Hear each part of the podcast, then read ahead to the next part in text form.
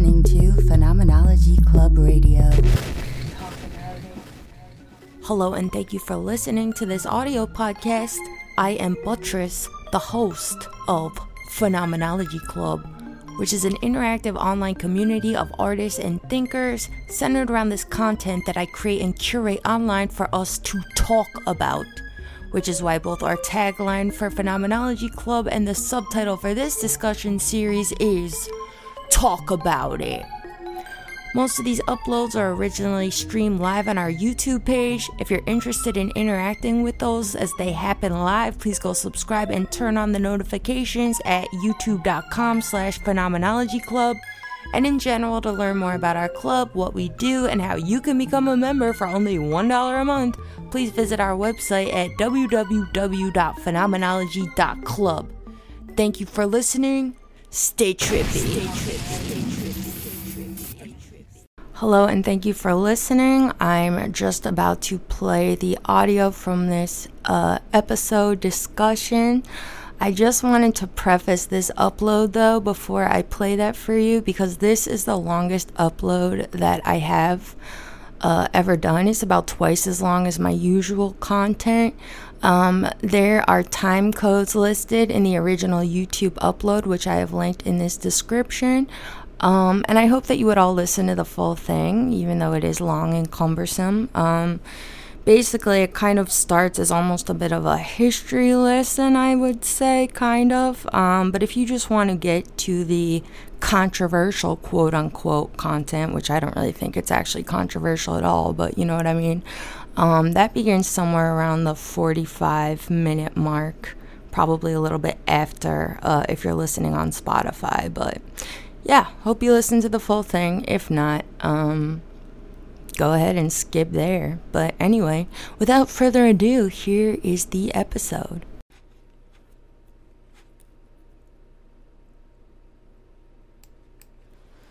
Alright, let's fucking do it.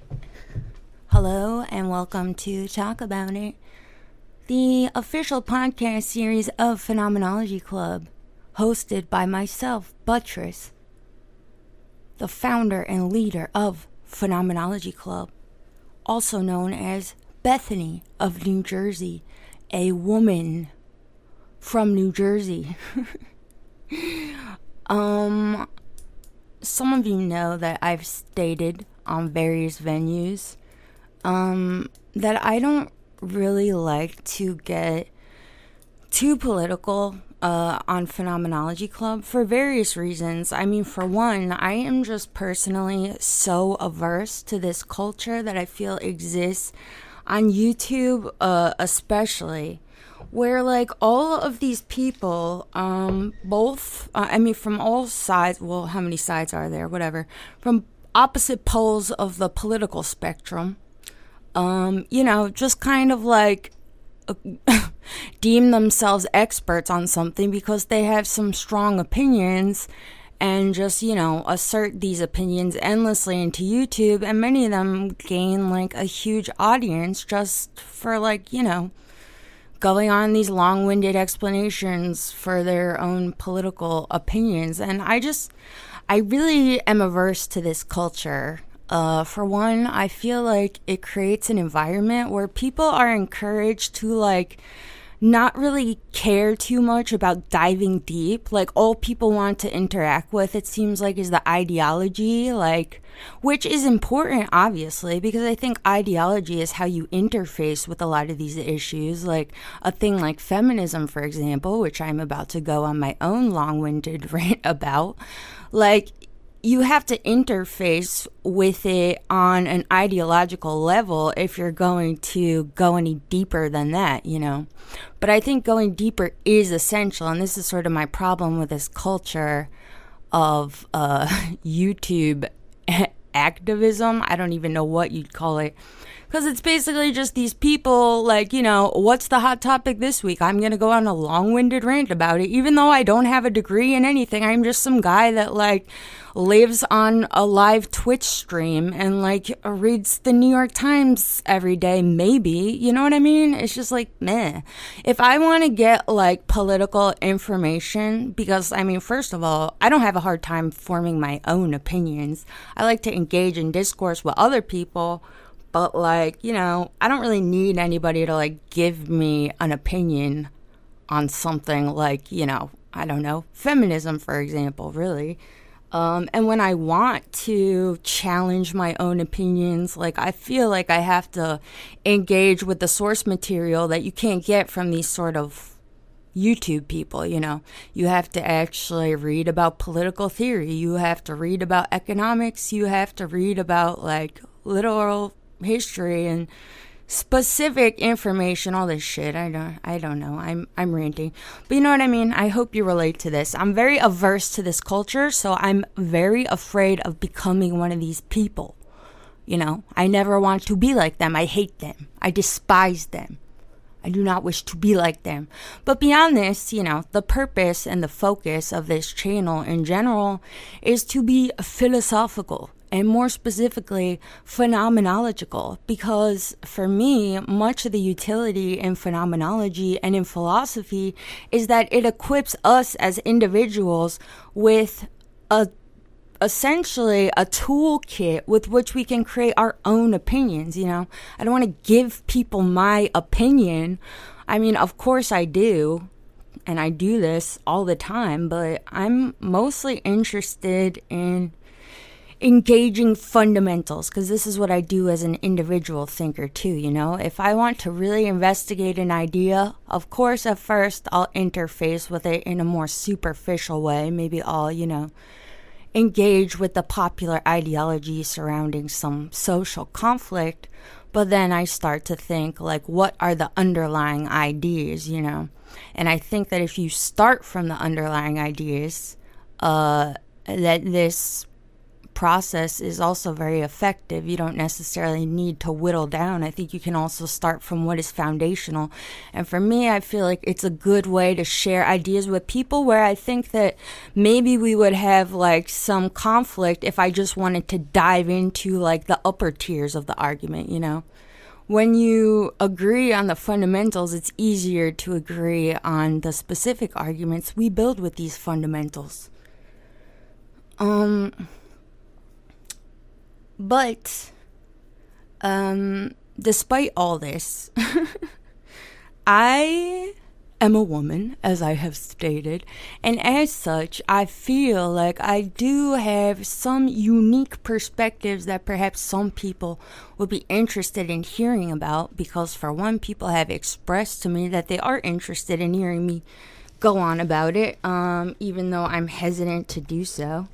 Um, but you know i think feminism in particular too is really an interesting uh socio-political movement. I mean for for many reasons but for me like it's very interesting in for how new it is you know? This is a very new movement in the history of the world. And of course when you look through the history of the world like there's been all sorts of smaller feminist movements but it really wasn't until the last century, the turn of the 19th going into the 20th century, that there really started to be some sort of like global mobilizing around feminist ideas and getting feminist legislation passed and stuff. So I think that because this is true, that because feminism is such a recent phenomena, um, oh, that reminds me, I'm trying to use phenomena more grammatically correctly. uh, it's a phenomenon, right? Singular. Can I forget it? I'm just gonna keep doing what I've been doing. It's such an interesting phenomena, phenomenon, phenomena because um, you know a lot of the theory is still very new it's definitely in like its infancy stages in many ways and this personally uh, brings me much comfort as a feminist that is always upset deeply upset Not really. I think I'm okay right now. Um, but you know, it's it's exciting how this movement is in many ways new, and especially when it comes to like feminist theory and philosophy of feminism. Like a lot of these ideas are uh, still being developed, and a lot of novel ideas have just not even really reached an audience yet um, because they are so new. Uh, so, anyway, I think that you know I feel a little a little more confident in trying to speak about these things and trying to offer some insights. Um, but anyway, I still want to try to attempt to do this through some sort of philosophical lens, obviously, because this is Phenomenology Club. And not long ago, somebody asked me if I could do a basically a crash course to the waves of feminism through the lens of phenomenology. And at first, I was like, I kind of thought this sounded like an absurd request. Like, huh? What? What do you want me to do? I didn't understand the question, but then I thought about it. You know, this is actually probably a very useful exercise um, for those of you who listen to this series uh, and especially those of you who have heard the What the Fuck is Phenomenology episode, the introductory episode to this series, uh, you know that much of what I try to do here is investigate language and investigate concepts and find what is most essential to them because I think that the only way that we can ever find agreement in a meaningful way, obviously, is by defining the terms of our arguments and clarifying our language, you know, because language is really the only way we have to interface with any of these arguments.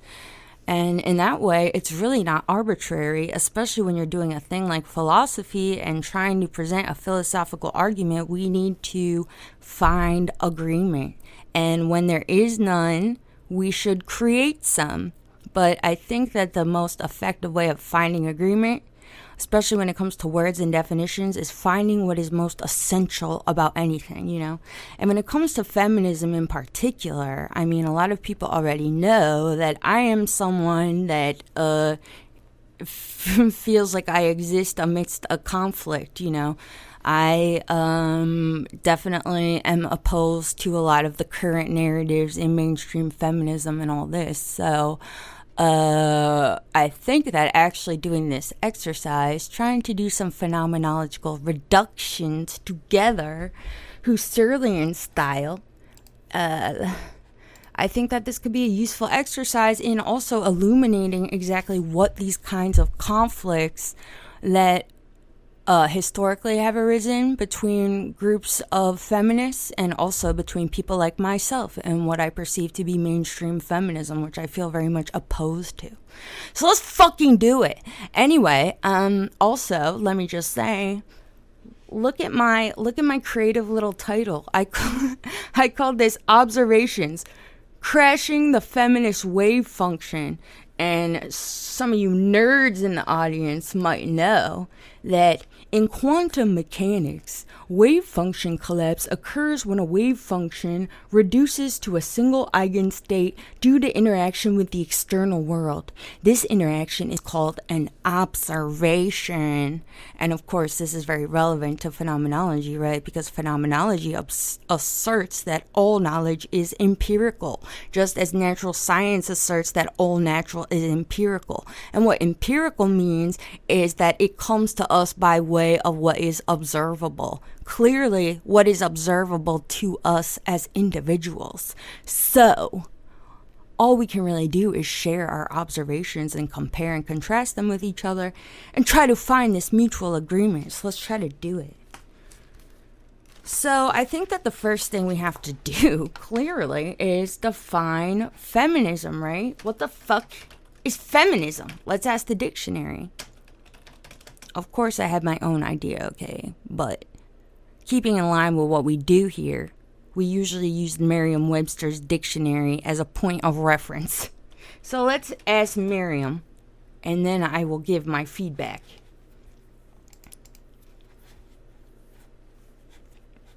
Merriam Webster, ready? two definitions for feminism, a noun. Number one, the theory of the political, economic, and social equality of the sexes. What do we think? Do we agree with this? Start thinking. Start giving me uh, some some some thoughts.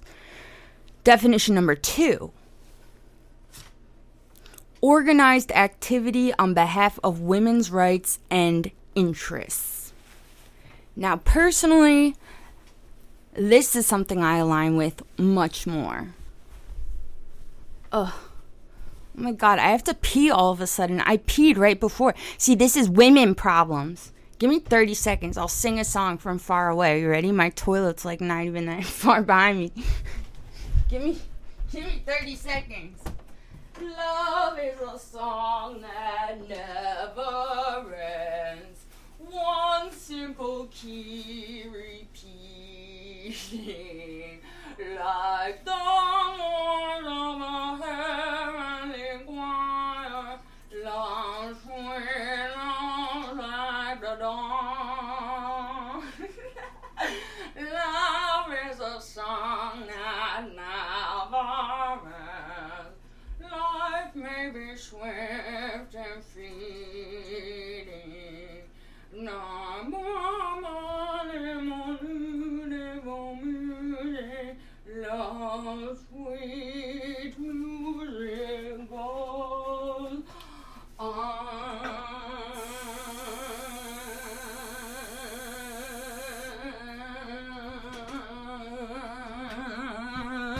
Boom! I'm back. uh, anyone who recognizes that song, shout outs to you. Only real ones. Real recognize real. Anyway, so what was I just saying? Oh yeah. Feminism. Let me read it one more time again. This is what Merriam Webster says. Number one, the theory of the political, economic, and social equality of the sexes. And number two, organized activity on behalf of women's rights and interests. What do you guys think about this? Because I think already we have a, a point of contention that I could begin to go on a long-winded rant about, and I'm not sure if here's the place to do it. So I'll uh, I'll feel it out. But I think that the difference between these two definitions might appear kind of uh, n- not incredibly like distinct to people just reading these, but I think uh, there's very there's a different idea between the two of them, and th- this the difference between these two definitions already illuminates a conflict that exists in feminism, especially modern feminism. Maybe you can find it. Let me read this one more time. Think about what is fundamentally different about these two definitions. Are you ready? I'll read it slowly. Thinking caps on. Ready?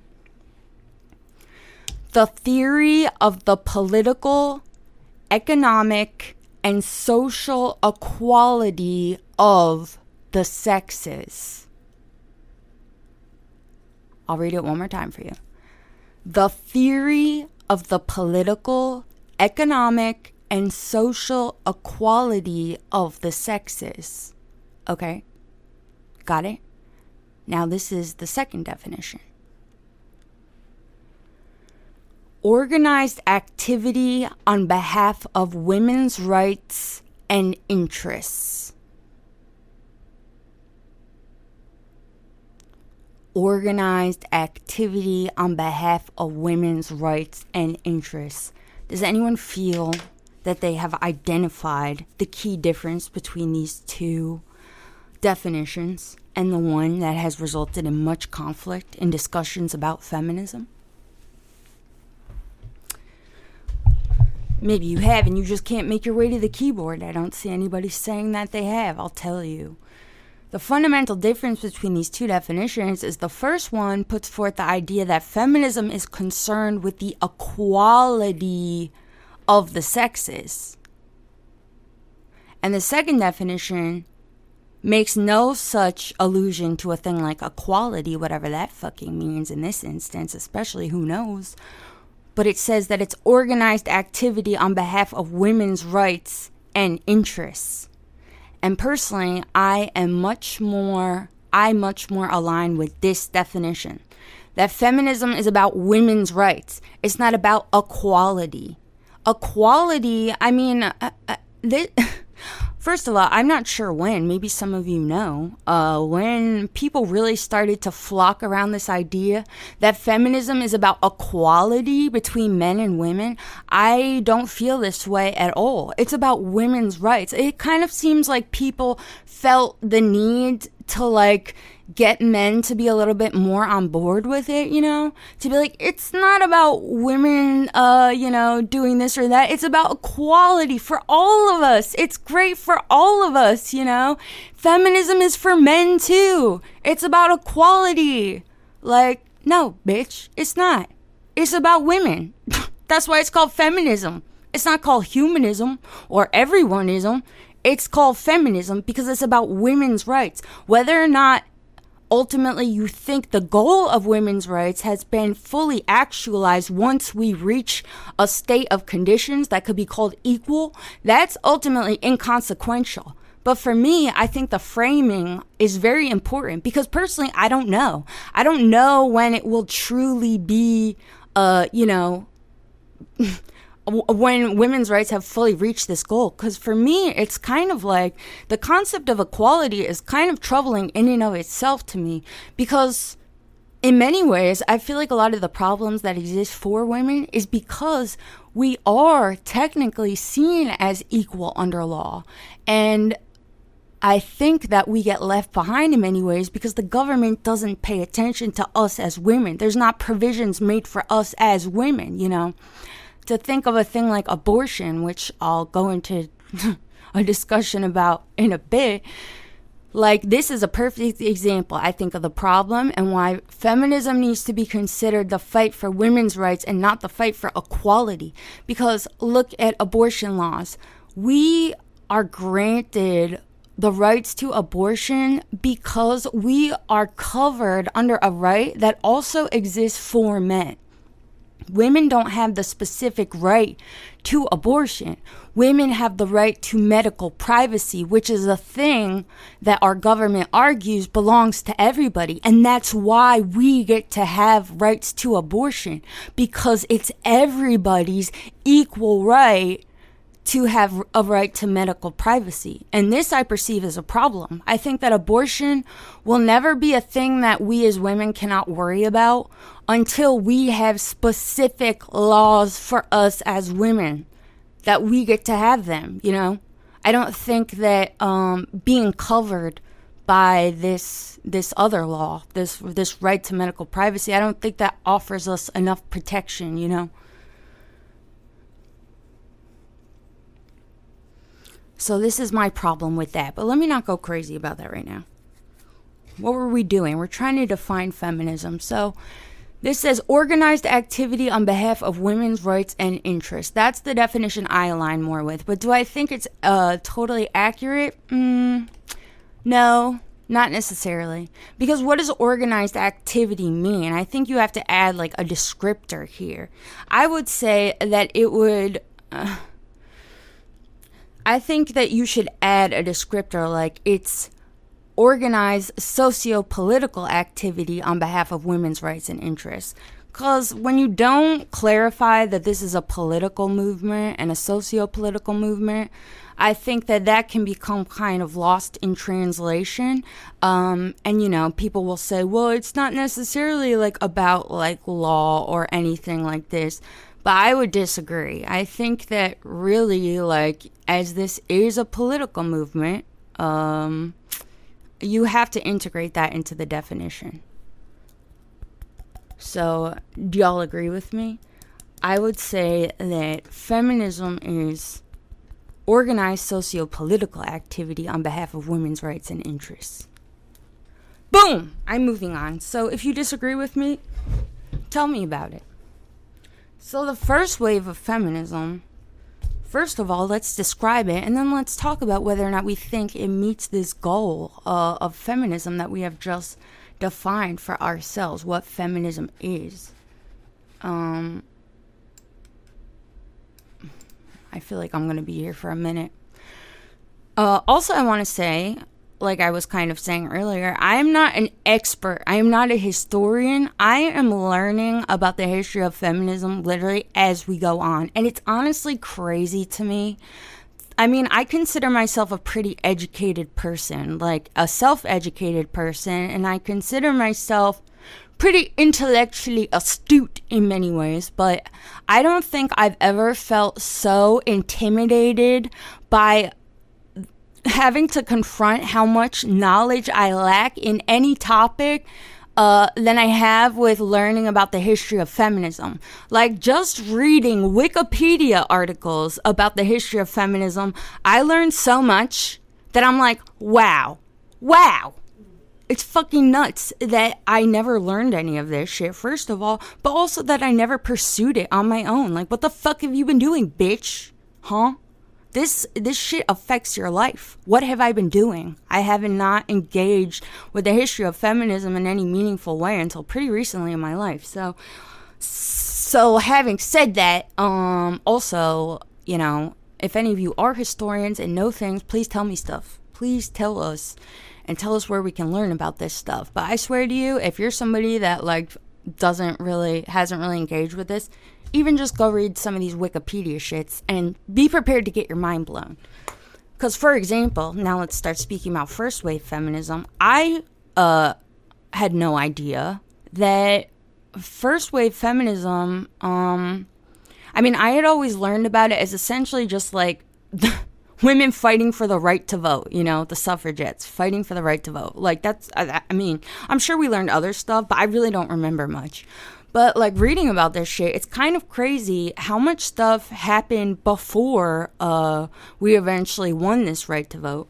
Um, for example, like beginning in the late 19th century, um, women were slowly winning the right to vote on a state level in all of their individual states. Like, I didn't know this. I thought that the right to vote was only instilled on a federal level and that they won this right to vote in 1920. That was like, that was it. Women couldn't vote before and now they can vote. I had no idea that many states had already granted them the right to vote and that this was a long process of trying to, uh, you know, get all these states to pass it. But at the federal level, you know, it became illegal to deny women the right to vote.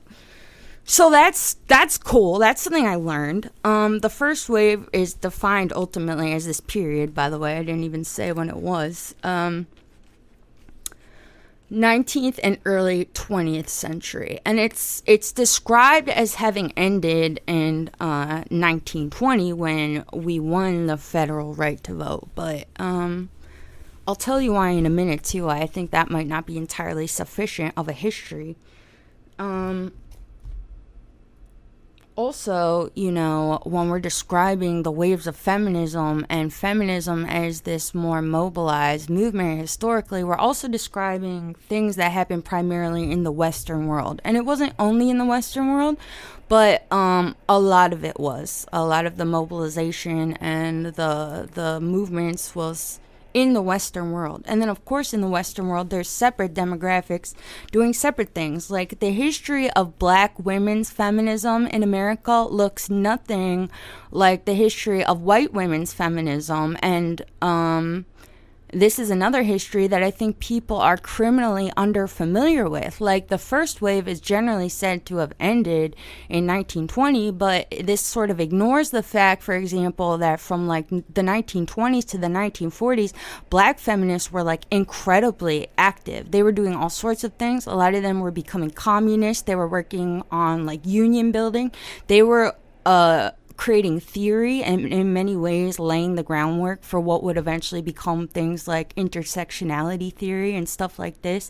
So they were incredibly active during this time period, and I think that it's incumbent on us in many ways to.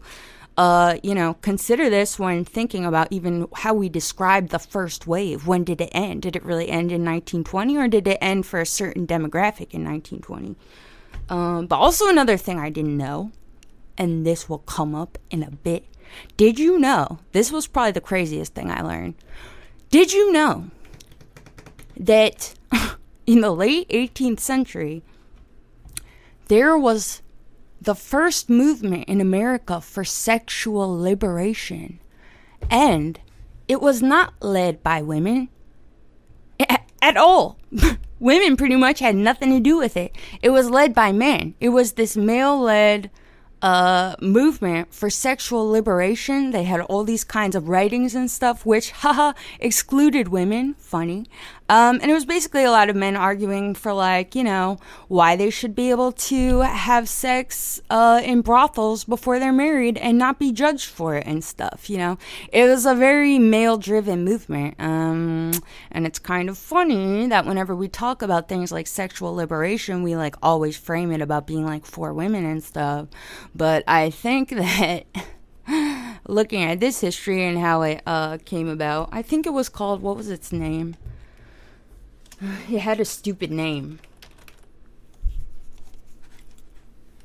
What's your stupid fucking name, you horny guy movement? Horny guy movement.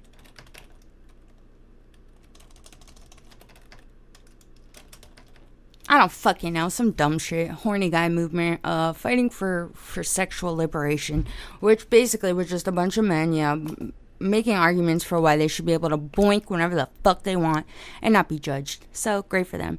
Um, and another thing that's really important, I think, to talk about here too, women were fighting for things like property rights. They were fighting for things like um, having their own spaces at work, like restrooms for women. Um, so that they could enter the workforce more easily. You know, they had to create spaces for themselves that didn't exist, uh, where they could be safe and also, you know, take care of their womanly duties, whatever the fuck, without worrying about some fucking man assaulting them. All this, um, and yeah, land, right to land. I said, and also there was a big movement, uh, where basically all these states were passing anti-contraception laws because this first wave of feminism also is when you start to see the beginning of like reproductive rights with the development of birth control uh, hormonal birth control and with the development of birth control a lot of states were like fuck that you can't have birth control bitches. So you know a lot of them were starting to pass oral or anti uh, contraception laws and women were actively fighting during this fighting this during this time. And I believe were largely unsuccessful, you know, because birth control was basically banned up until like the 70s. See, I don't I don't know this shit. We need a historian. I need like a little person on a typewriter.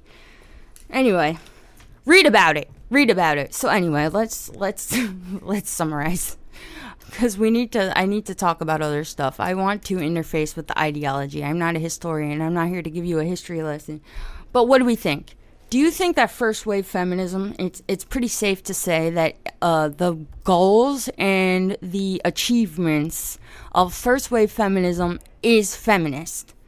Feminist uh, according to our definition where we said it was the socio political organized activity on behalf of women's rights and interests I mean, personally, I would say yes. I don't think that there could be much contention here. Like, the women were literally fighting for all sorts of like legal uh, changes and um, all this. You know, they were they were fighting for very specific things. It wasn't like the right to vote. You know, it's like, can you really say that that's? You can make an argument that that's not a thing women should care about and won't liberate us, and believe it or not, there were women back then too that were on some pick me shit that were like, fuck all these feminists telling me what I want. I don't need to vote. I'm happy staying home with the kids. I don't care. That's feminist. It's feminist to do whatever I want. like, can you imagine all the ridiculous shit we have to deal with now? Can you imagine these bitches just don't even want the right to vote? Bitch, give me a fucking break. These women have always existed and they'll always exist. And it's not just like, it's not a woman's problem, you know? In any community of people fighting for their rights, there's always going to be some sort of group of people that are like, I don't care, I'm happy. I don't give a fuck. Anyway, I would say that yes, this aligns with the goal of feminism. Who cares? Let's get to the controversy. So, again, 1920s to 1940s is a very active period for um, black women's feminism in particular. Oh, and also, I should say that also in the late 18th century or 19th century, yes, 19, no, fuck, I hate centuries because it's always one later. The 19th century. Um, also, there was a lot of very active black women uh, feminists. So Sojourner Truth's famous speech, uh, Am I a Woman or Am I Not a Woman? Uh, I think that was like 1870 or something. And, you know, around this time, there were other women like her, and I believe Ida B. Wells and others who were, um, you know, already laying the foundations of black feminism in America. Uh, so they were also very active during this other time too, when I was describing how women are going about state by state trying to get the right to vote. So anyway, is it feminism? I say so. Great. We just phenomenologically reduced the first wave of feminism, and I concluded it's feminist. Boom. Good for me. Now, now, now, let's get fucked up. Let's get fucked up. Are you ready? So, so enter the second wave. Um, first of all, the second wave of feminism, I mean, the second wave of feminism, the presence of it and the emergence of it ultimately defines the first wave in and of itself. Because, you know, of course, women that were like the suffragettes and, you know, Sojourner Truth and all them, they weren't like, okay, this is the first wave. They didn't make such a distinction, obviously. I mean, why would they? They started this movement uh, they did probably didn't even conceptualize that there would be a thing that we call waves of feminism. You know, they were just fucking doing what they had to do. But then, um, in the what year was it? I think it was like sixty. I think sixty-eight. It said on this one thing that I read. Where is it? Where is it? Where is it? It was about the woman who coined the term uh, Martha Lear writing in the New York Times Magazine. Uh, she first coined the term first wave feminism in March 1968, and it says that at the fir- at the same time she also used the term second wave feminism. So I'm not sure if she's the first woman to ever say second wave feminism, but kind of sounds like it. Um, but the start of second wave feminism is basically uh, generally said to be when Betty Friedan published her book in 1963, which was like wildly successful, called The Feminine Mystique, which is basically um, a book where she had been commissioned by some sort of researchers. I believe it was um, a college that asked her to like do some sort of a survey of like all these different women, I believe mostly housewives, and she found in doing this research that a lot of women were expressing to her that they were very discontent with their reality as housewives and of caretakers, and a lot of them had much higher aspirations than just this life of essentially domestic servitude. I mean, the early 1960s is still obviously not uh, uh, still coming on the tail of the 1950s, where like you know any of us who have seen commercials and ads from then, it's like being a woman. Oh my God, it's like you're a living mannequin, you know. Like, make sure dinner's ready when for when Brad comes home. Like, don't raise your voice too loud. Like, it's like it's scary shit, you know. Um, obviously. So fuck all that. Some leave it to beaver hell hellscape. So of course, you know, many of these women were discontent and they felt that they weren't allowed to voice this kind of discontentment. And this book exploded essentially. And as it did, all other types of feminist movements also exploded. There was a huge explosion in black feminism, a huge explosion in lesbian feminism, uh, all kinds of rights were being fought for and won. Things like, you know, laws concerning like bringing your kid to the workplace, uh, birth control. Birth control is crazy. This is a thing that I didn't know until I looked it up. You want to get fucked up? Hold on, let me just find the year. I didn't know this. And it's crazy because so many women, like my grandma was alive when this happened. She didn't tell me. Why didn't you tell me, grandma? That shit was so crazy. Like eh, birth control was like illegal for single women up until like 73 or something. It was like after Roe vs. Wade. Like, bitch, are you kidding me? The fuck? The fuck? While I look that up, A. Quinn just asked, Is feminism relevant to men at all? Well, I mean, you share half the globe with us, don't you? I would hope it's relevant to you. Is it? You I mean, you tell me. Are you a man? Is it relevant to you? I would hope that you're interested in such things, but I don't I don't uh I don't put any burden on them. I think feminism should not expect men to do anything if that's what you're asking me because I think that that's just stupid. It's foolish bad strategy. Why do we assume that we can convince men uh to like first of all understand exactly what we're trying to achieve and help us achieve it, you know? That's not to like speak ill of men or anything and say you're like evil or something, but it's just like I can't I can't assume that you are going to like align with the goals of feminism the way I will.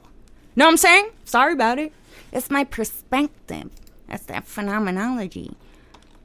Where's these fucking birth control laws? I'm sick of it. Birth control. Birth control. Birth control. No, no, that, no, no, no, no, no, no, no, no, no, no. What, bitch? The fuck? It's probably called contraception. Ugh. Do I really gotta find this right now? Sorry. Hold on. So Roe vs. Wade is when? I already spoke about that a little bit. I don't want to. I already did that right. Roe vs. Wade, 1973. Okay, there we go.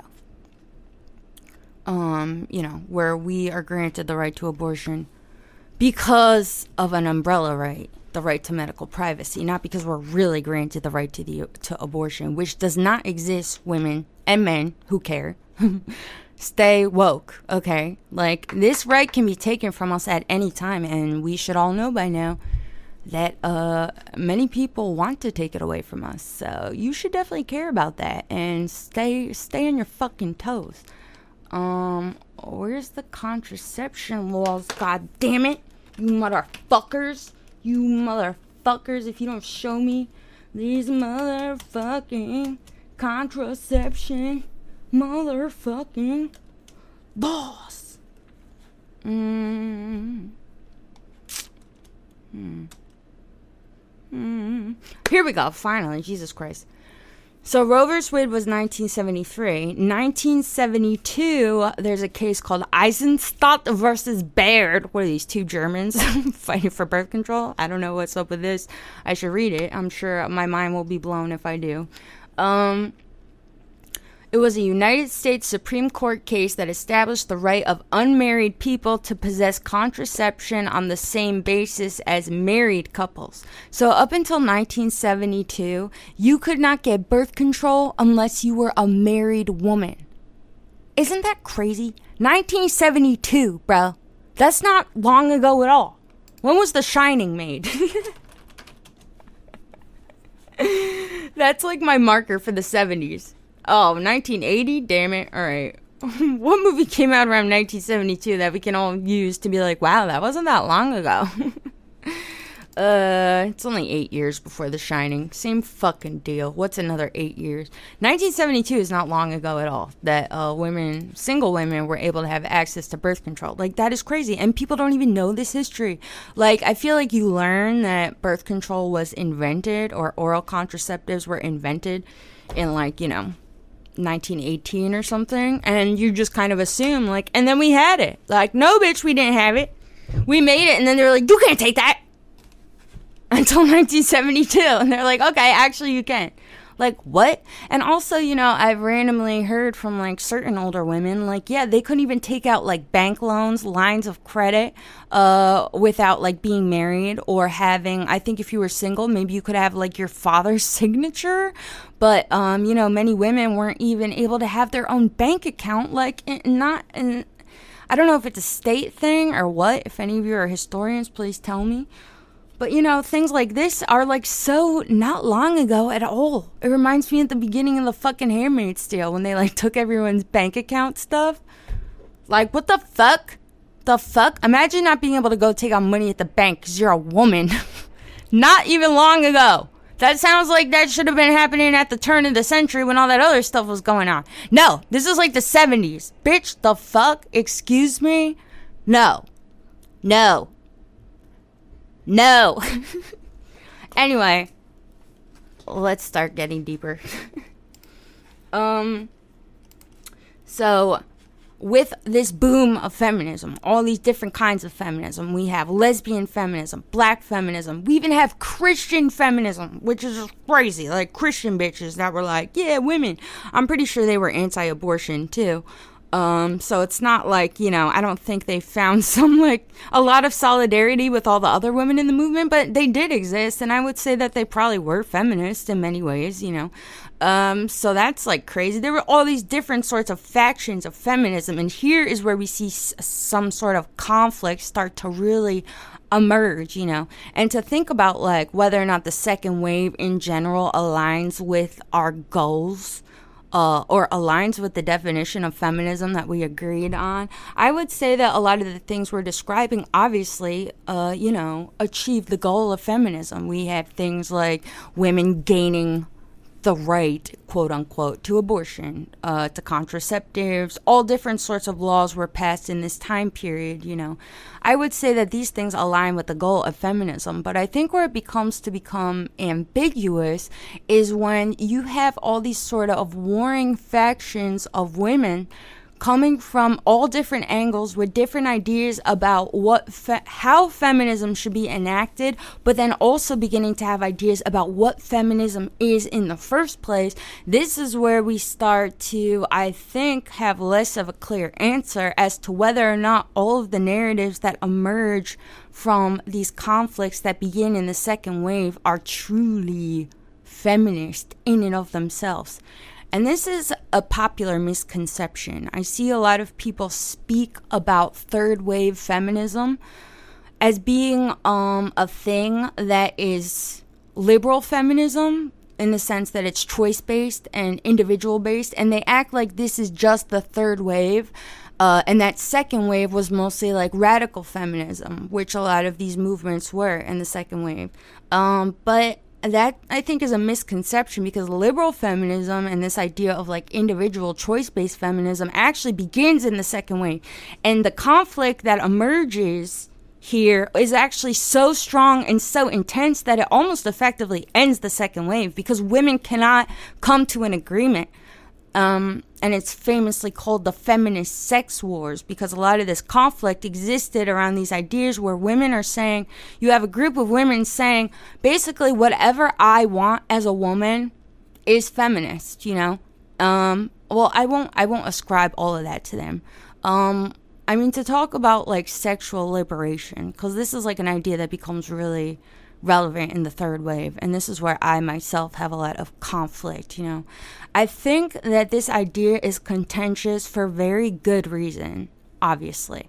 Because historically, I mean, you look at women's sexuality, what kinds of things we're allowed to express, how we're allowed to behave sexually, uh, you know, what what we're if we're even allowed to take pleasure in sex. I mean, look at look at all of the various cultures around the world that do things like female genital mutilation. I mean, what is the purpose of doing this if not to remove all pleasure from the act of sex for women that undergo this horrible procedure? You know, like this is a thing that is so policed, not only in the Western world, uh, and not only in like specific demographics in the Western world, I would say that this is a thing prevalent in about every fucking culture. Even cultures that call themselves matriarchies, you know, they're not exempt from this. Like this is uh this is a thing I would say just about every woman has experienced the policing of her own sexuality.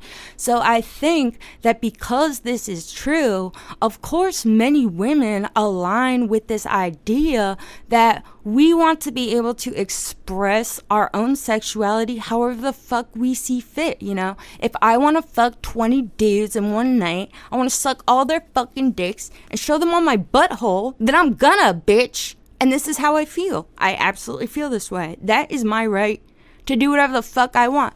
And, you know, lots of women have put forth this argument, especially in like things like music. I mean, Christina Aguilera and like Lil Kim and them, they have anthems about this very idea. Why can a dude, you know, hook up with 15 people in a week and if I do it, I'm a fucking hoe? I don't think so. So, you know, this is an important idea and you can see why it's important to women especially obviously because we're trying to become more equal to men in this regards with the expression of our sexuality and such.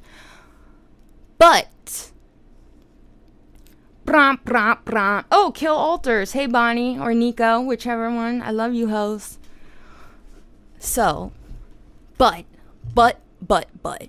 This is my problem with the narratives that have come that have emerged from this idea that I just described to you that women should uh, be able to express our sexuality however the fuck we want. My problem is that we already exist essentially in a catch 22.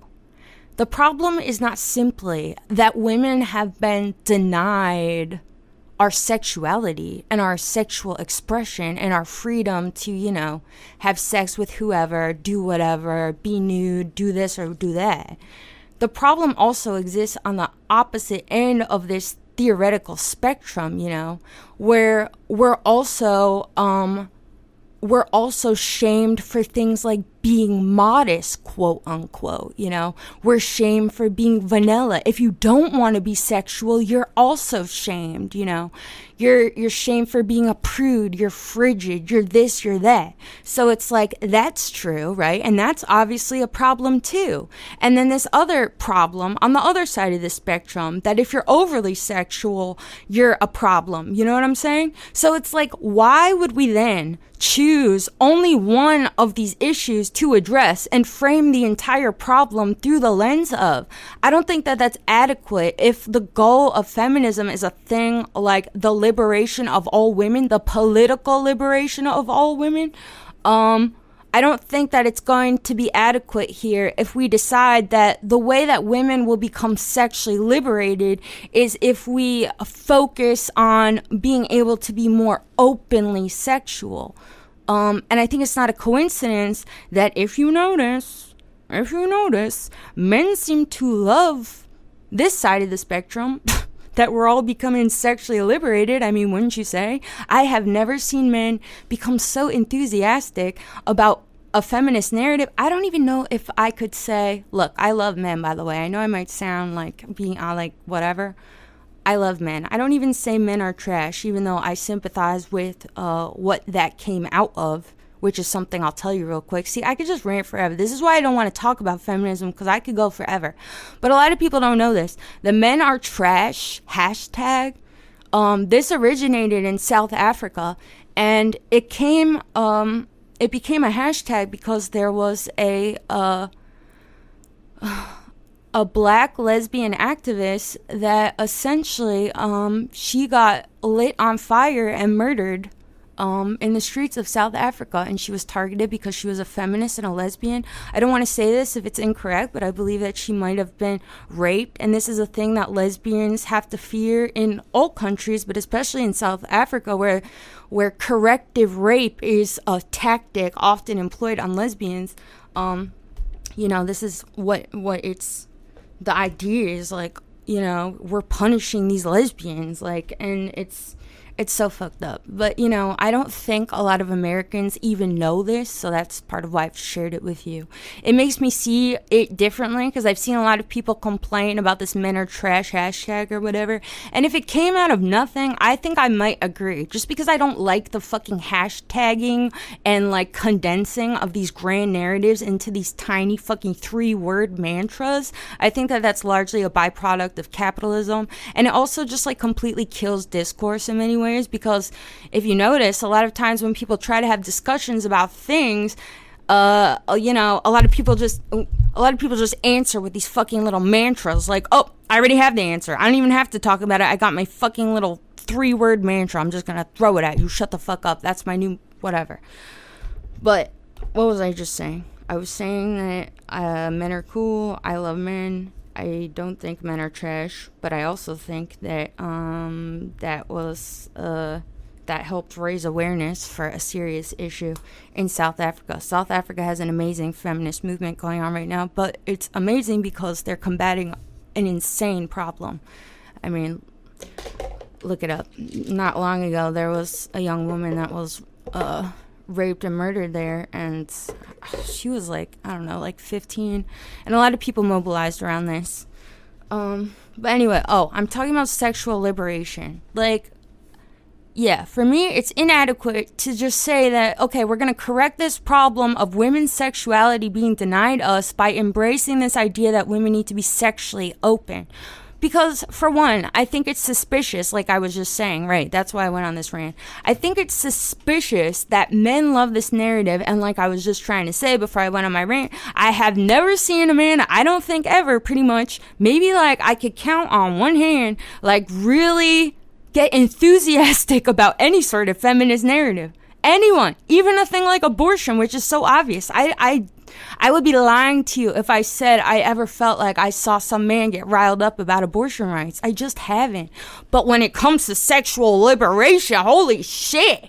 Men will come out the fucking woodworks to tell me why I'm wrong about this and that and this and that, and women can do what they want. And if I want to choke women, if I want to strangle women, that's their right. They told me they want to be strangled. They told me they want to be abused. They told me they wanted to be fucking put in a garbage bag and buried six feet below the earth for me to come back a week later and, and excavate them. And like, what? What? oh, like, get off my butt. I hate you. Anyway, um, I think that that's awfully suspicious. And to speak of this polar opposite end of the spectrum, where I'm saying the problem already exists, this problem of modesty, this is an idea that I think a lot of people don't think about. Because, like, if I come out with some of these sorts of criticisms, which I often do, of this narrative that uh, comes around sexual liberation, a lot of people have essentially like likened myself and women like me to Puritans, which I just think is hilarious because first of all, I hate Jesus. Second of all, I will show my butthole to anybody that asks for free. I don't even charge money. I'll show you my fucking butthole, especially if it proves to you that I'm not no fucking Puritan. I could give a fuck. You'll get this fucking butthole. I don't give a fuck. It's not about nudity or anything. Not about that. But this idea of modesty, I think, is patriarchal in and of itself in a way that is like truly sinister. Because, like, the concept of modesty, in my opinion, it is a concept that puts accountability on women for conditions that men created, you know? Like, what is modesty describing? It's supposed to describe, um, an attitude that women have about themselves, you know, and how they interact with the outside world. So like you say a woman a woman dresses modestly, you know, a, myself, I'm a perfect example. I dress modestly. I wear big fucking sweatpants and sweatshirts, you know. That's technically modest in the sense it covers me up. I don't do this necessarily because uh, I feel like showing my butthole or my titties is offensive and immoral because, like I just said, I don't give a fuck and I'll show all of you my fucking butthole and my titties. First of all, I'm naked in multiple films, okay? Look them up. Uh, secondly, I don't give a fuck. You know why women are modest? You know why women have even had to come up with a term like modest? Because they're hiding from the predatory gaze of these fucking men out here. Women didn't just decide, you know what? Um, I think that covering my titties is modest and good and moral.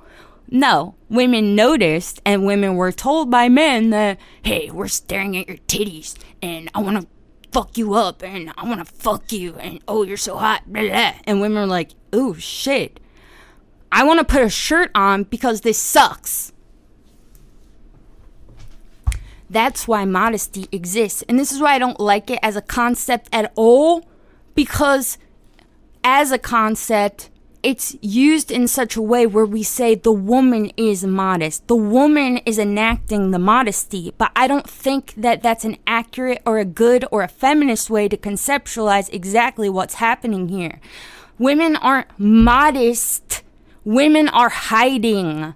That's what modesty is. It's not something that arises out of nowhere. You don't just choose by yourself to be modest, like I'm saying. Modesty is a concept that exists and was put onto us and described as a thing that we possess and have some control over when we really don't. I mean, it's a reactionary mode. Being modest is largely reactionary if men weren't staring at us and committing all these acts of sexual harassment and assault and violence against us, there would be no need for a thing like quote unquote modesty. We could all be running around out here butt naked, and wouldn't that be nice, huh? We could all see each other's buttholes. I think that would be great. But we can't.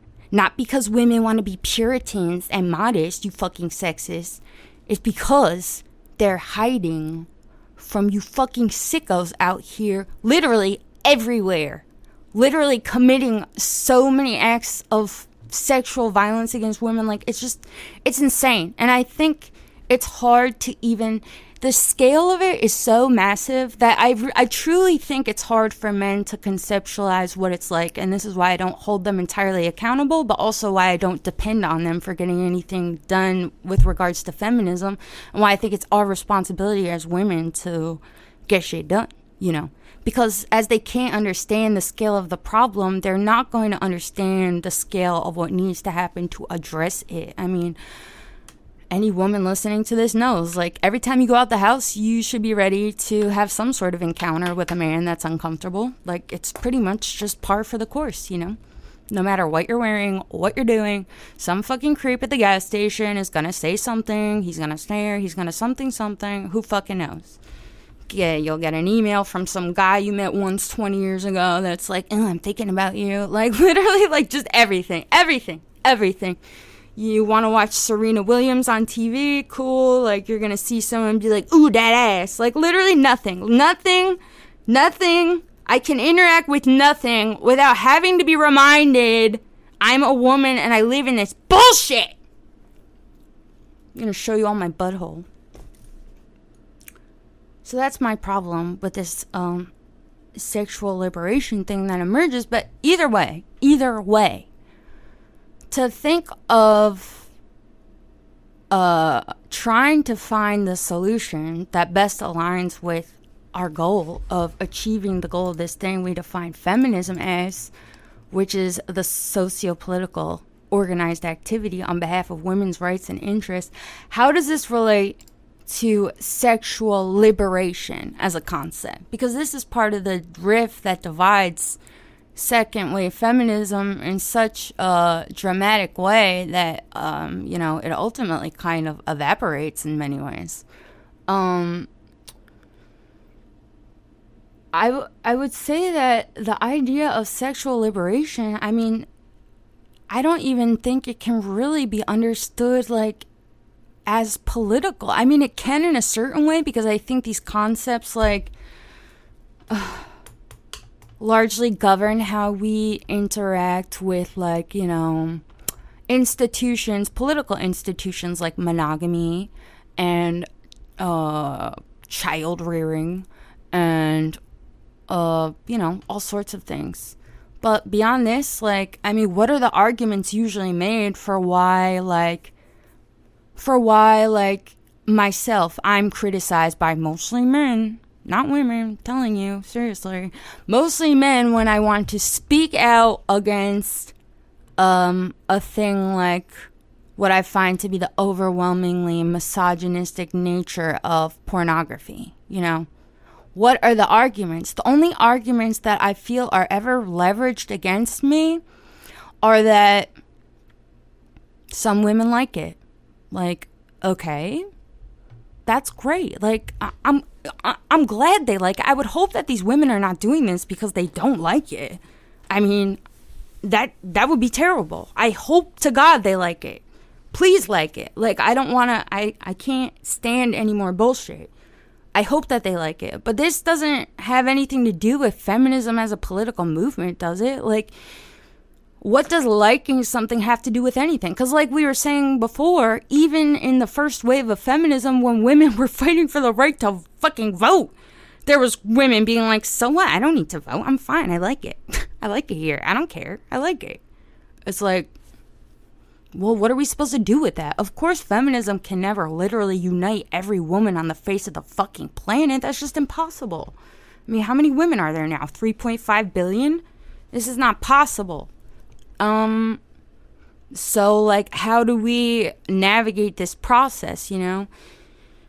My personal idea is that when it comes to sexual liberation, if we want to do the thing that truly liberates all women in the realm of sexuality, I think what we need to do first and foremost, and this is just my idea, okay? I don't know if this is good strategy, but this is how I feel and what I desire for myself and for other women. I think that the thing that really needs to happen is women need to be liberated from sexuality. I want to exist as a being that is not even considered in proximity to my sexuality, you know? Whether or not I like it, whether or not I'm considered Puritan or prude or openly sexual, I just want to exist as fucking Beth Bethany, the weird person that does weird stuff from New Jersey, you know? I don't want to, people to even consider my sexuality unless, you know, we like go on a date or something, you know? I don't want this, but I think it's undeniable that women are like trapped in this. Like I was just saying, you can't expect to even leave your fucking house without some guy reminding you that you are essentially a sexual commodity and men see you this way, you know? I think for women to be truly sexually liberated, we need to be liberated from this reality where we're constantly reminded over and over again by men and also by each other that Ultimately, the value of us as women is intrinsically linked in the minds of men to our sexuality and our sexual worth. I don't want this. I want women to be liberated from this reality, you know? I think it's important. And to speak about like pornography uh specifically um this is something like let me get on my let me okay I think that I I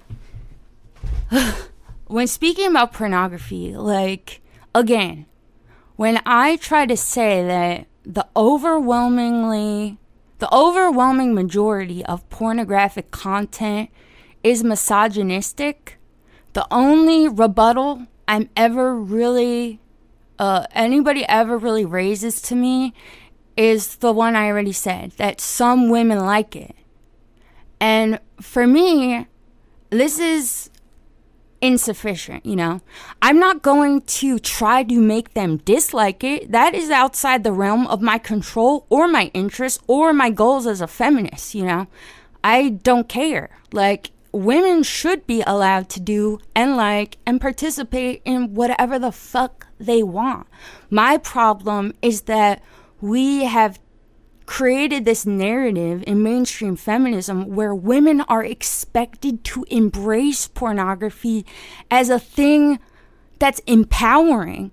And we're supposed to feel empowered by it because it is sexually liberating. And I hope I've just described to you why myself personally, and I think many women agree with me, well, I know they have or do because I speak with them all the time many women don't desire this, you know. Many of us feel sexually liberated. We don't even have I don't have hangups. I just told you I'll show you my fucking butthole. I'll show anyone my butthole. I don't have a hangup about my sexuality. What my hangup is at this point is I am sick of living in a culture where I am constantly reminded that most people, not just men, uh, men, women too. We are not exempt from the, these forces of socialization that are so fucking powerful. We even see ourselves as sexual commodities, and we fucking. It's like a Margaret Atwood quote that I read once that like freaked me out, where she basically says like we are our own voyeurs. I feel like that's so true. You know, even a person like myself who hypothetically does not place some sort of value on a thing like physical beauty in a woman, I know that it doesn't really mean anything. Even me, I feel like I've been so brainwashed from the time that I was like a child until now that like it's still even hard for me to like, you know, see women in a way that I feel is like truly not patriarchal in and of itself and not misogynistic, you know. Like we're taught to value youth in women and stuff, you know? I feel like even though I've been a feminist for such a long time, it's only recently where I feel like I've only started to like see older women without feeling this sense of like sadness like, "Oh, I bet she used to be pretty," you know? Like I'm starting finally, finally after being a crazy fucking feminist for however fucking long now, I'm finally just now starting to see w- older women like in a way that I feel tr- is more respectful, you know? Isn't that crazy? If it's so hard for fucking me to undo the brainwashing, how hard is it for everybody else? Especially people that don't even like like feminists. like what the fuck? We're fucked. We're fucked. This issue is fucked. it's heavy. but anyway, so let's go back to pornography for a second, because this is something I've said a few times, and I feel like it's an it's a thing that some women have argued for. I don't know enough about. Um, Andre Andrea Dworkin is a woman, a famous second wave feminism fe- feminism feminist that has um that actually got some legislation passed in this sort of arena. But apart from her, I'm not sure entirely who else uh, has been successful here. But this is my argument and my proposition because I'm a solutions bitch. I don't like to just sit around and fucking fight all whatever all day. I have solutions. Just like I propose some sort of hypothetical solution to the sexual liberation puzzle, I'm about to propose another one that I've already proposed uh, on social media various times. But I think that this is a compelling argument, and if it's not, I would like to hear why. Um, I'm someone that believes that clearly, if feminism is a political movement, the justification that some women enjoy a thing like pornography, which I would say the overwhelming majority of people consider to be incredibly misogynistic, that's not justification enough for why we should all celebrate it. Clearly, you know.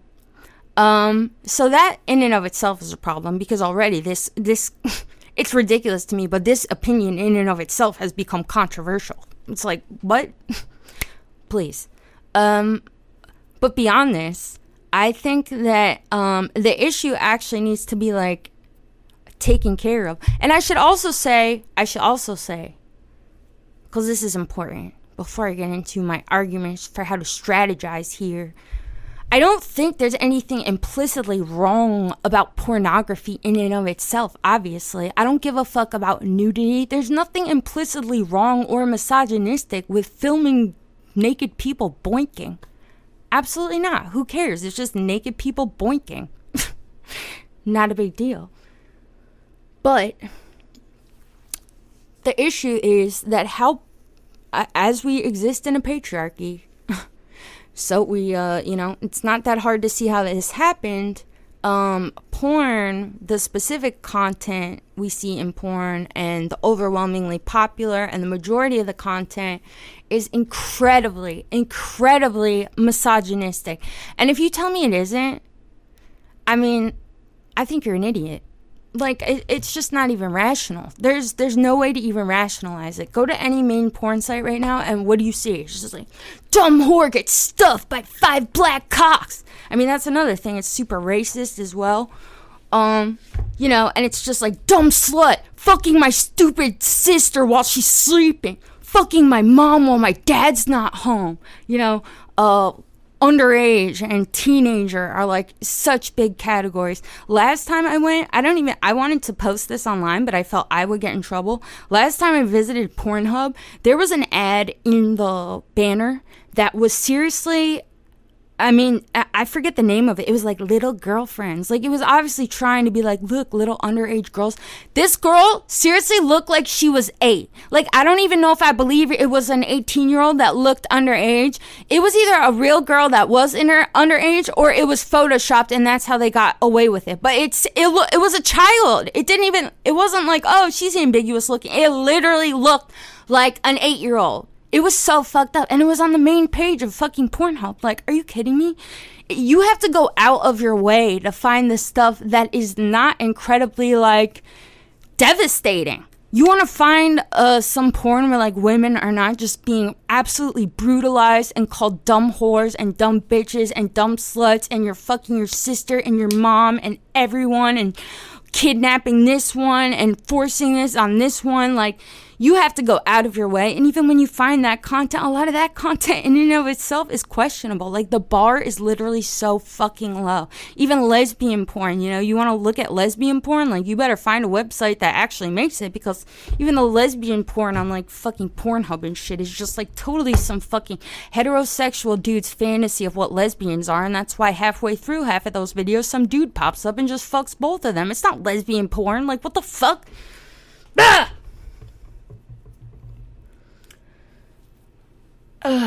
anyway, um, so because this content is so misogynistic, in my opinion, I believe that women who do not want to be witness to this should be legally protected from such materials.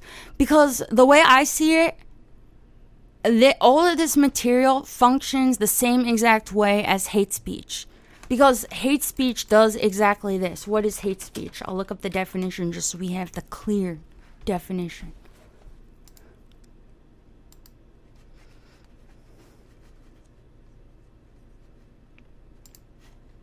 Hate speech, hate speech, hate speech, hate speech. Uh. Where are you, hate speech? Where are you, hate speech? Where can I find you? Okay, here we go. Hate speech. Speech, gestures, conduct, writing, or displays that incite violence or prejudicial actions against a group or individuals on the basis of their membership in the group. If porn doesn't fit that definition, what does? like seriously, I I don't see overwhelmingly like uh anti-male porn. Don't male get stuffed with five cocks like the stupid bitch that he is or something. Maybe in gay porn or something too. But a lot of gay porn I would say is also enacting misogyny in its own way, but I won't talk about that. But you know, like a thing with like even like women humiliating men porn is like it's so clearly like some patriarchal fantasy. You're not really seeing the woman as like some agent of anything. She's just a stand in for your sexual fantasy or whatever. It's not really like she's dominating you in any way except for this scene where you are really in total control. I mean, you're only here to participate as a masturbator. But this um i mean i think that all this content functions like hate speech it's pretty much just propaganda against women and i think that women should have the right to not have to be witness to it and i also am somebody who does not believe in censorship at all I don't believe in banning porn. I don't believe in banning hate speech. I'm someone who very much believes in free speech or whatever. For no other reason than that, well, because we have it already and fuck it i don't want to get rid of that shit either because you think you think a thing is bad today tomorrow it's tomorrow someone says you're bad you know? I think even things like hate speech should be protected under free speech. So the point of having even such a classification though is because we still would be given protections as women, you know, like hate speech is legal in the United States, right? But there's a reason that things like hate speech are uh, strictly not tolerated on certain platforms, or at least they put this forward. Of course, it still gets through, you know. To give Twitter uh, as an example, like Twitter, um, I'm pretty sure has like a no hate speech policy. Of course, there's tons of hate speech on Twitter, but when it arises, sometimes you do have some sort of like an argument. You have some sort of like a weapon, quote unquote, for how you can try to protect yourself from this kind of content. And because, um, you know, certain things are generally regarded by the public as hate speech, you also just see an attitude where, you know, certain like institutions will be like famously like disavowed because it's supposed to be a hub of hate speech. Look at um, a website like 4chan, you know, like 4chan is I mean, they go through so many peaks and valleys and how like the public perceives them, but they're a site that I would say in the past four years, especially, have been come to be regarded by the public as like a hotbed of hate speech, and you know they're publicly disavowed and stuff because there really is like a lot of fucking racism and terrible shit on there, you know. Um, I think too, like, wh- like if the public just even started to adopt this idea, started to understand that this kind of content being out in the world for women to bear witness to it, like literally at any moment, unannounced, even, you know, scrolling social media. It's like just today, I was scrolling fucking Twitter trying to read the news, and some thing pops up like, like, oh, I want to, I want to get it like this or something, and it looked like simulated rape. Like, why do I have to see this? Why is this allowed? And no, everyone's just like, ooh, that's hot. Like, you're all fucking brainwashed, all of you. Myself too. I'm brainwashed too. I'm not just trying to say you're brainwashed and I'm not. Like, I'm fucked up too. This shit did a number on me. You know how distressed I am inside of here? Inside of myself?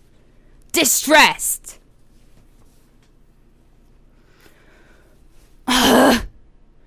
anyway, I think that starting to fight for these kinds of things, because like I said, I'm a solutions bitch if you agree with what I'm putting forward here, if you agree that women should have the right to not have to bear witness to this kind of incredibly misogynistic material, and also for men to make a joke out of it all the fucking time, you need to recognize that all women are affected by the presence of this material and this culture that exists where this material is fucking everywhere.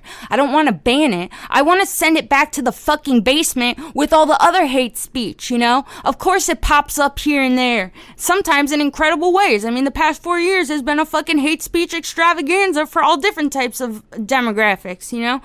But still, to classify it as such would be a step forward. The fact that even like so called leftist men who hate women just as much as conservative men, by the way, I don't care what the fuck they say, they're just creepier with it they fucking will call me anti-feminist if they're like, "Oh, you don't like porn? Well, then you want sex workers to die." Like, bitch, are you kidding me? I want you to die.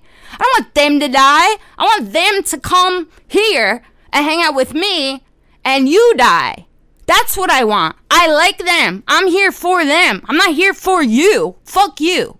This is not about you. Stay the fuck out of it, men. Sometimes men ask me what they can do to participate. I would say in conversations like this, don't. That's what you can do. Shut the fuck up. That's my suggestion if you're asking me for one. But anyway, I could go on forever. I think that this content functions as hate speech and women have the right and should fight for the right to not have to be subject to it. Also, things like, you know, strip clubs. Why is there a strip club in every fucking town? It's literally a zoo for women.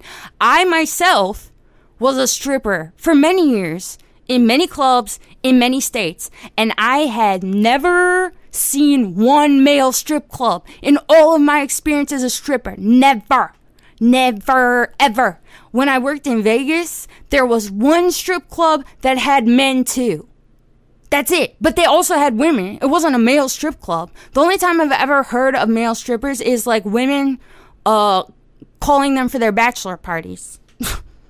Which like whatever, cute, fun. No one's getting hurt. And the men seem like they don't seem like they feel demoralized, but if they do, we should listen to them too. You know, like I eh, if there was a strip club for men in every or a strip club of naked men in every town too, of course I would see this as less of a problem, but it doesn't exist. That's the problem. The problem with all this shit is it's so one-sided. All of it. And this is my other argument. You can't say that things like sex work are going to liberate the female class. And this is why ultimately I don't think that it is feminist. It's feminist that we care about the safety of these women's, women's, women and make sure that they're protected because whether or not we like it, the sex industry is very real and many women are very vulnerable in these institutions, you know, and it's our duty to protect them, especially the most vulnerable of them, you know, who I think often get completely ignored in these kinds of conversations, but I'll go there in a second. But it it can't be understood as a political the the, the a thing like porn and stripping and prostitution, these I don't think align with the goals of female liberation because as a political movement, we need political independence. All of these things I just listed rely on a male uh, consumer base. Like it promotes our economic dependence on men, which I think is um, an argument that even people who feel like this or that way about the feelings part of all this stuff, I just described how it's like hate speech. You don't even have to agree, agree with any of that to agree, I think, with this point. This point that how can a thing be liberating women if essentially it promotes our economic dependence on men? Because women aren't the people primarily buying these sorts of materials. Women aren't the primary consumers of porn, not even close. They're not the primary consumers of uh, strip club services, of uh, prostitutes, of Snapchats, of OnlyFans, of all this. The clientele base is overwhelmingly male. And from my experience as a stripper, I will tell you, I don't know how it works on the internet. I've never done all the, like the nude stuff and stuff. But as a stripper, oh my god. Not only are they men, they are the most misogynistic man you will ever meet in your fucking life. I have never been spoken to so fucking disrespectfully and like I'm a fucking dog here. I just exist to like suck dick and get dicks hard as I have been spoken to in strip clubs. Like these men fucking hate us. Seriously. And anyone who says otherwise is a fucking liar. I don't care. Like, I'm so over it. I'm so over people fucking lying. It's a lie.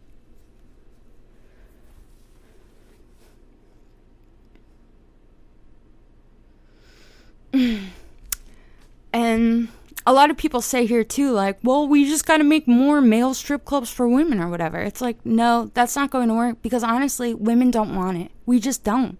We don't see men the way men see us. We judge them, I think, in a way that is a lot more respectful of their reality and you know we we i um, look i'm not saying we're implicitly better or anything but like women i think have come to appreciate men more than we've come to even appreciate ourselves, you know.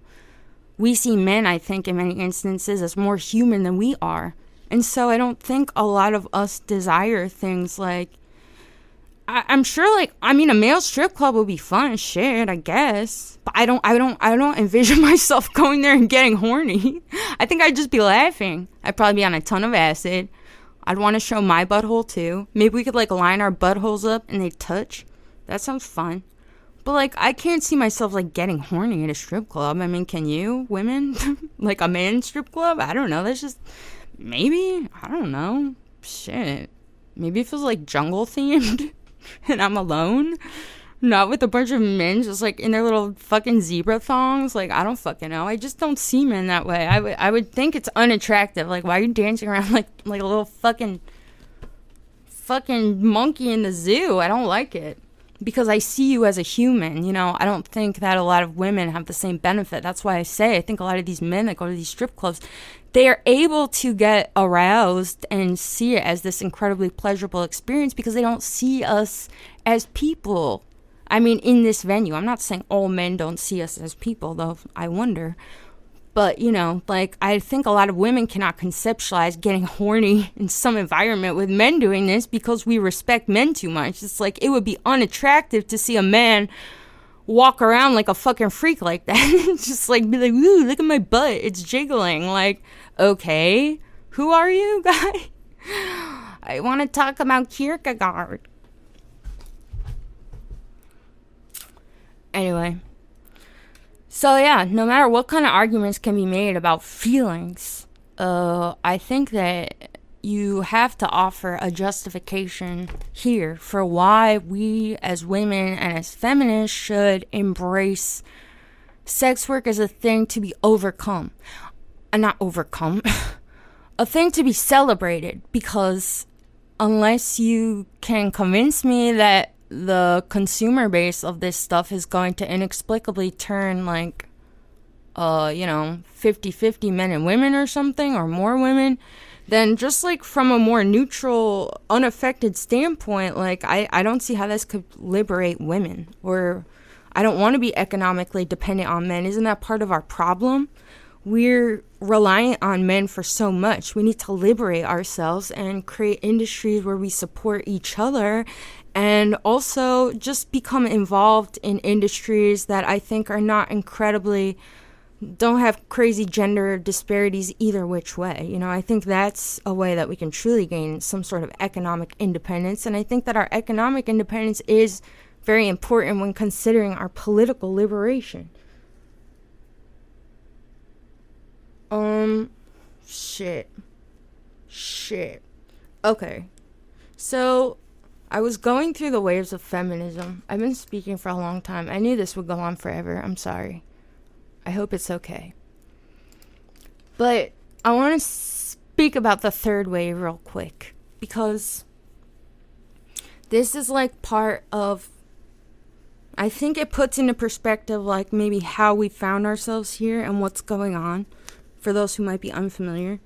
Um, so basically, like, the second wave of feminism kind of dissolves, like I said, amidst this like conflict that exists between radical feminists, liberal feminists, also white versus black feminists. There's so much conflict here. And again, to speak of race, um, I feel like there's like um again just similar in the first wave again at the end of second wave feminism there's this like little fucking bloom of black feminist activity where they're writing some of their most like seminal works. I mean bell hooks mostly wrote in um like the early 80s i believe. Let's look it up real quick. Um, but again, the second wave of feminism is said to end uh, right around the feminist sex wars when the liberal feminists and the radical feminists couldn't fucking stand each other no more. Uh, but black feminists were writing some um, works that would become like super seminal to the history of black feminism. And one of them is Alice Walker, um, who is the famous inventor of womanism and also the author of the book The Color Purple, which a lot of people have at least seen the movie for if you haven't read the book. Um, and Alice Walker is a radical feminist, and it's really interesting learning about this history, which I did not know about until this past year because I was reading about the waves of feminism. It's Alice Walker's daughter, Rebecca Walker, who coins the term third wave feminism in 1995, I believe. Sorry, I'm like literally Googling as I'm sitting here, but I, I think I got most of these pretty much right. And it's so interesting, and I feel like everybody who's interested, please find some of these interviews that Rebecca Walker does, um, specifically speaking about her mother, Alice. There was one on NPR, I believe. Um, I think it's 19 oh, 1992 is when Rebecca coins uh, third wave feminism, and she's the daughter of Alice Walker, who is a famous second wave feminist, like I just said. Um, Rebecca's perspective on feminism is like so interesting, and when you read it, it's crazy. Like, she basically almost is speaking out of this rebellious attitude she has towards her mother. Like she is angry and in many ways like her philosophy of feminism is very reactionary. I'm hesitant to call it that because I sympathize like deeply with her and what she says and this is why I say like please look it up because it's just fascinating really. She feels like, you know, being witness to all of Alice uh, Walker's feminist theory in the second wave where Alice was saying things like, you know, being a mother does not make her feel fulfilled. Having a family is not fulfilling for her. Like, I think she gives a specific example of like a writing from uh, Alice where she basically describes how, like, it almost sounds like she says she regrets having children, which I imagine is devastating for Rebecca to try to interact with, you know, as her daughter. Um, and Rebecca is clearly like upset with Alice. I don't believe that they even speak or they stop speaking. I'm not sure if Alice is still alive, but it was like bitter. It wasn't just like, oh, here's my critique of my mom, but I'm gonna go see her on Christmas. No, it's like we don't talk. Like we don't fucking speak. Um and her idea is essentially that like you know, uh, women should be able to do whatever they want. And if what I want to do is to be a mother, if what I want to do is to be domestic, if I want to fill the stereotype of womanhood, I will. And she even says some things that I, I mean, it sounds super problematic to me. She says things like, you know, the feminists like of the second wave were like these hairy kind of looking like I don't know if she said lesbians. I don't want to ascribe that to her. It wasn't homophobic or anything. But she basically calls, like, in one thing I read, she calls second wave feminists, like, hairy and ugly, and, like, she wanted to make feminism sexy. Like, it kind of sounds like some pick me stuff. But I'm not going to put that all on her. Like, for one, I'm sympathetic to what she's saying. Like, I, I, I it, it feels like it makes sense, you know? You're this daughter of this famous feminist thinker and you're seeing that she's like telling the world things like it seems to you at least like I don't I, I'm I didn't even want a daughter something like this you know?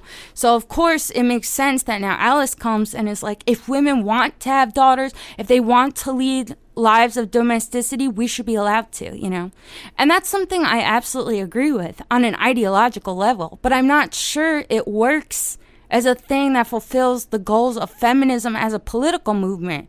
But Alice, I mean, this is only one part of her philosophy. Alice Walker's theory on feminism also has much to do with intersectionality and how uh, feminism affects and sexism affects black women in particular and i think that this is like the best thing to come out of this emergence of the third wave you know uh, basically like a sig- a call to arms uh, for women to like start fucking paying attention to what black women have been trying to tell us since like 1870 with Sojourner Truth, you know, and listen to them and stop assuming that the way that they experience sexism is the way that we experience it. Like our experiences of sexism are fundamentally different, but also not fundamentally, I won't say that. I don't believe they're fundamentally different, but they are different in many of their specific incarnations. But they are fundamentally similar, and this is what unites us as women, you know.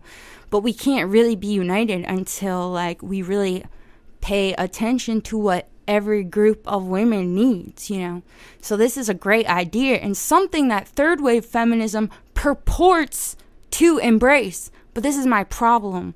I kind of feel like once again black women are done a disservice here. Because it's like people how often do you hear this kind of language repeated left and right? I'm intersectional. I care about black women. I care about women that aren't white this and that. But do you see it? Do you see it anywhere? I don't fucking see it anywhere. I, I see people call other women uh like me you know? What i just said like pornography like uh fucks and prostitution is a dangerous institution, people will be like, that's some white feminist rhetoric. Like, huh? How? You're literally selling nudes from your fucking fucking you're fucking high rise in Manhattan. What are you talking about? I never hear you talking about literally anything that affects black women or women that aren't white. Like, I mean, how about the fact there's a fucking serial killer targeting black prostitutes right now in Chicago? Where's that conversation? Instead, people want to fight on fucking Twitter all day about like fucking OnlyFans and like misogynist got my thing banned or whatever. It's like, yeah, that's misogyny. That's fucked up. But like, this, feminism is supposed to be a political movement, you know? It, we can't just address the needs of like every woman specific thing. This is why I don't think that a thing like that works, you know. And then the in the third wave, we have so many people claiming to to care about things like what Al, uh, Rebecca Walker is saying we should care about things like how race affects different demographics of women and yet I don't see this put in action anywhere. I feel like their language is being co-opted and this shouldn't be hard for anybody to imagine because it happens to black women all the fucking time, you know? Their accomplishments and the ideas that they come up with are basically taken by other groups of people and then used for whatever purposes, you know? And I think that this is absolutely a thing that has happened in modern feminism. I always see people be like, they use this concept of white feminism, which is a thing that black women came up with to describe their experience of sexism and how it's so different from white women's experience of sexism. They came up with this concept of white feminism. And now we have all these fucking white men and women that are just like, I love sex work. Sex work is the best. Like, if you don't agree with me, like, you're a fucking fascist, die. Like, they're the ones screaming, like, you're a white feminist to everybody. Like, who wants to have actual discussions about what the fuck we're gonna do about the fact that women in actually marginalized, communities are being targeted for violence and shit. Like, people act like sex work is just like selling nude photos on your phone. I don't even know. Does that even count as sex work? I don't even know. How, I mean, you're not having sex, you're selling nudes. Like, is being naked sex? I don't think so. Like, when I think of what we need to really address as feminists with sex work, it's like we need to address the fact that there's all these underage women um, literally on the streets in communities that, uh, you know, are poverty stricken. And, you know, obviously, our black population is affected disproportionately by poverty rates and violence and all of this. I mean, like, women, black women go missing in the hood, and the cops don't fucking look for them. Like, they fucking say, oh, she's probably on drugs. She was a runaway. Like, you know, I mean, the the serial killer with the highest body count in America, I believe it was it was somewhere between 60 and 90 women. That's such a wide margin. I can't believe I don't even know. Either way, the, the rate is astronomical he specifically targeted black women and he specifically targeted black women that were prostituting on the streets, not women that had internet and whatever, women that were on the streets in this shit. He targeted them because he knew that the cops wouldn't do anything. They don't give a fuck. I mean, they barely give half a fuck when white women disappear as prostitutes on the street. You think they're gonna give a fuck if black women from like the south side of Chicago go missing? Of course fucking not. Serial killers target these women. Like, like on purpose, you know, and women who are cut off from the rest of us. Like these women that a lot of people, these feminists that I think go around screaming like white feminists and you're not a feminist at everybody, these people I think are really, I mean, I, I don't know. It's like evil to me. I think it's sinister the way that they're trying to reframe narratives and center themselves in these narratives when like women are literally dying, especially black women and native women, especially. Oh my God, I think native women have the highest rates of, uh, like missing missing women. I think proportionately, like they have some of the highest rates of missing women and rape in the whole nation. Like but whoever talk no one talks about them. You just co-opt the language to justify whatever you want to say about you know shutting up people who are like against porn or something. And again this also all goes back to literally the first thing i tried to say on here when we were talking about how like ideology is the most superficial way to interface with any of these stuff any of this stuff you know I think it's easy and nature follows the path of less resistance, right? To just become embroiled in these hot topics on things like Twitter and whatever social media like you want to fight about. Twitter's banning pornography. Let's talk about it for 7 days how like is what's what's the feminist thing? What do the women think? What is? Banning porn like of oh my god, the ban porn hashtag. Have you people seen this? It's hilarious. It's a bunch of men fighting. I don't think I saw any woman say anything. Maybe like one Christian and like a Nazi, like some some Nazi lady and a Christian. I think those are the only ones I saw. I'm just assuming she's a Nazi. I don't know. She's like one of these all right people. Like I, I don't see any women talking on this banned porn tag. It's just men fighting. Men on the right. What's the famous saying? Men on the right see women as private property, and men on the left see women as public property. Yes, I think that's so true. And I think that people should start to question the kinds of narratives that we're seeing emerge because, like I said, not starting to emerge. I actually think they're starting to be questioned more than ever. And that's part of why I feel comfortable right now, not giving a fuck, showing you all my uh, conceptual butthole bearing my ass with this because honestly, like a year ago, maybe a little longer than that, I don't think I would even feel comfortable saying some of this stuff because I just don't want to deal with the trouble, you know? but like I feel like everything I'm saying is so obvious. Like it's it's crazy to me that like you could even like and if it's not obvious, it's obvious why it should be included in feminist discourse. You know what I'm saying? You could agree with nothing I'm saying, but I think most people can agree like this should be uh if women f- like myself feel this way and I'm definitely not the only woman that does like shouldn't this be included in discourse? But not that long ago, I feel like it, some of the things I've been saying here is just unacceptable. Don't don't do it. Don't do it.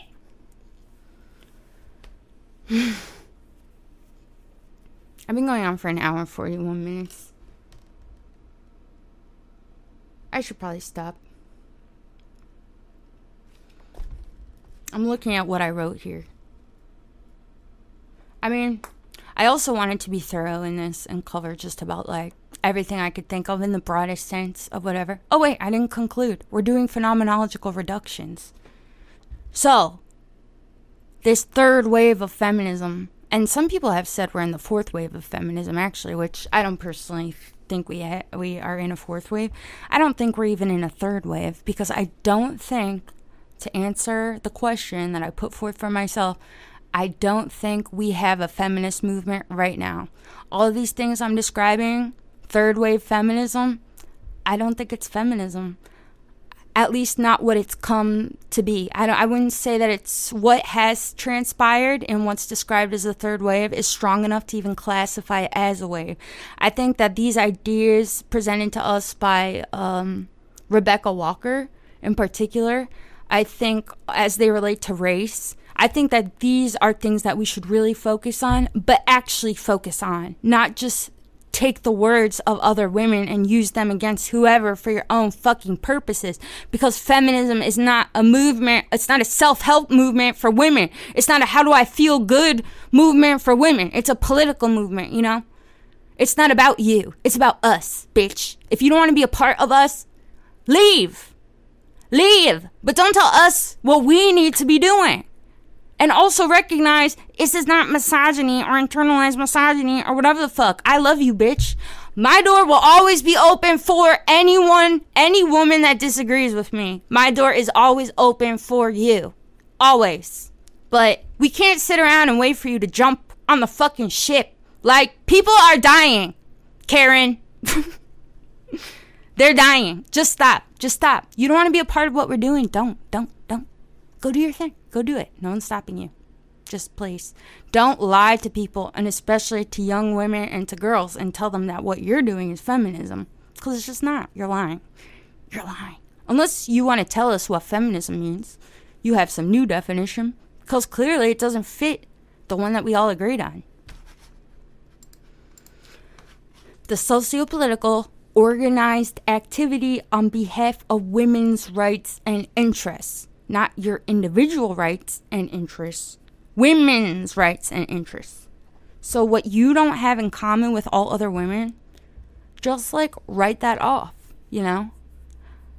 Not all other women, but like, you know, within groups. Like if if your desire is individual to yourself, then just just file that under to do later.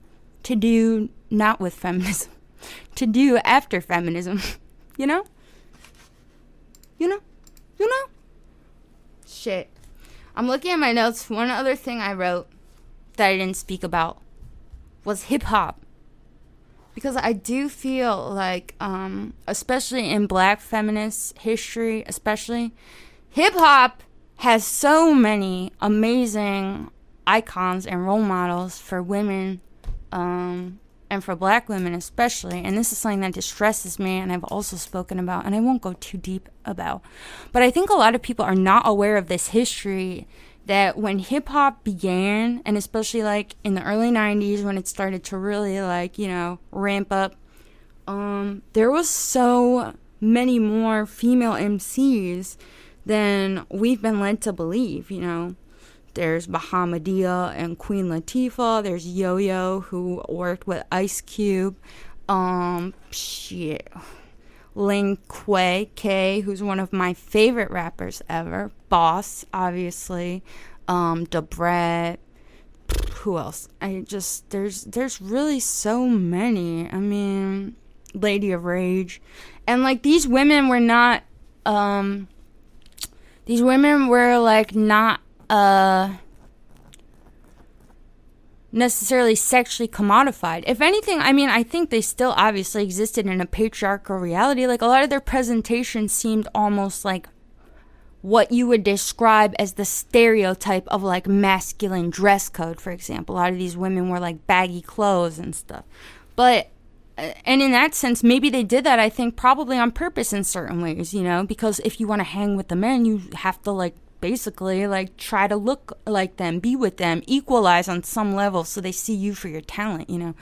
But I think it wasn't really until Lil Kim happened, and I love Lil Kim. Like I fucking love Lil Kim, so I'm not saying anything about this, but like I think when Lil Kim happened, studios realized like, "Oh, we can sell sex in rap too."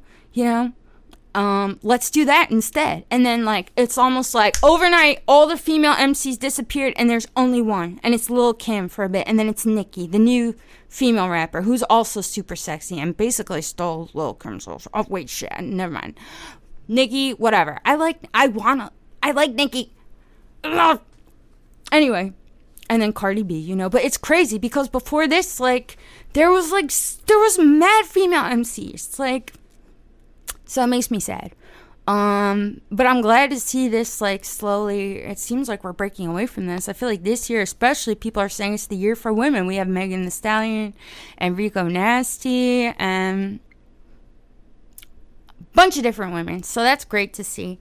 But I just had to say that because, you know, for myself too, like these women are women that I really admire personally, their art, and I feel it's criminally underrated, and I want to share it at any opportunity. But anyway, I hope I've shared my ideas. I want to take questions, but I also don't. Like, I feel like someone's going to be like, so you fucking did this? Or do you want people to die? And i'm gonna have to like get into that. I don't think i'm gonna do that. It's already 147 an hour and 47 minutes.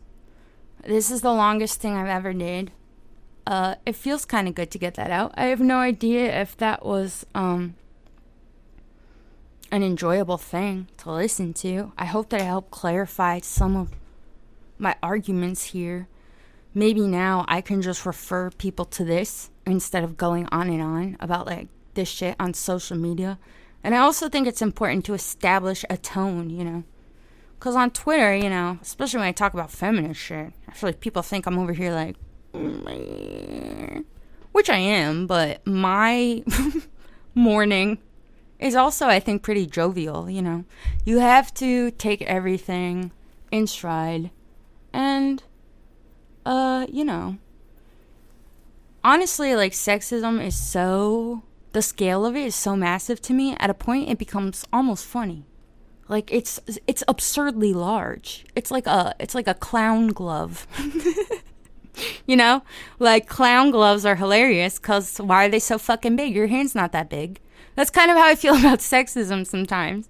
Like, I'll feel sad, but then I'm like, bro, this is ridiculous. Like, are you serious? This is crazy. It's so big. It's like a clown glove. So that brings me joy. um, I hope that people uh, got something from it.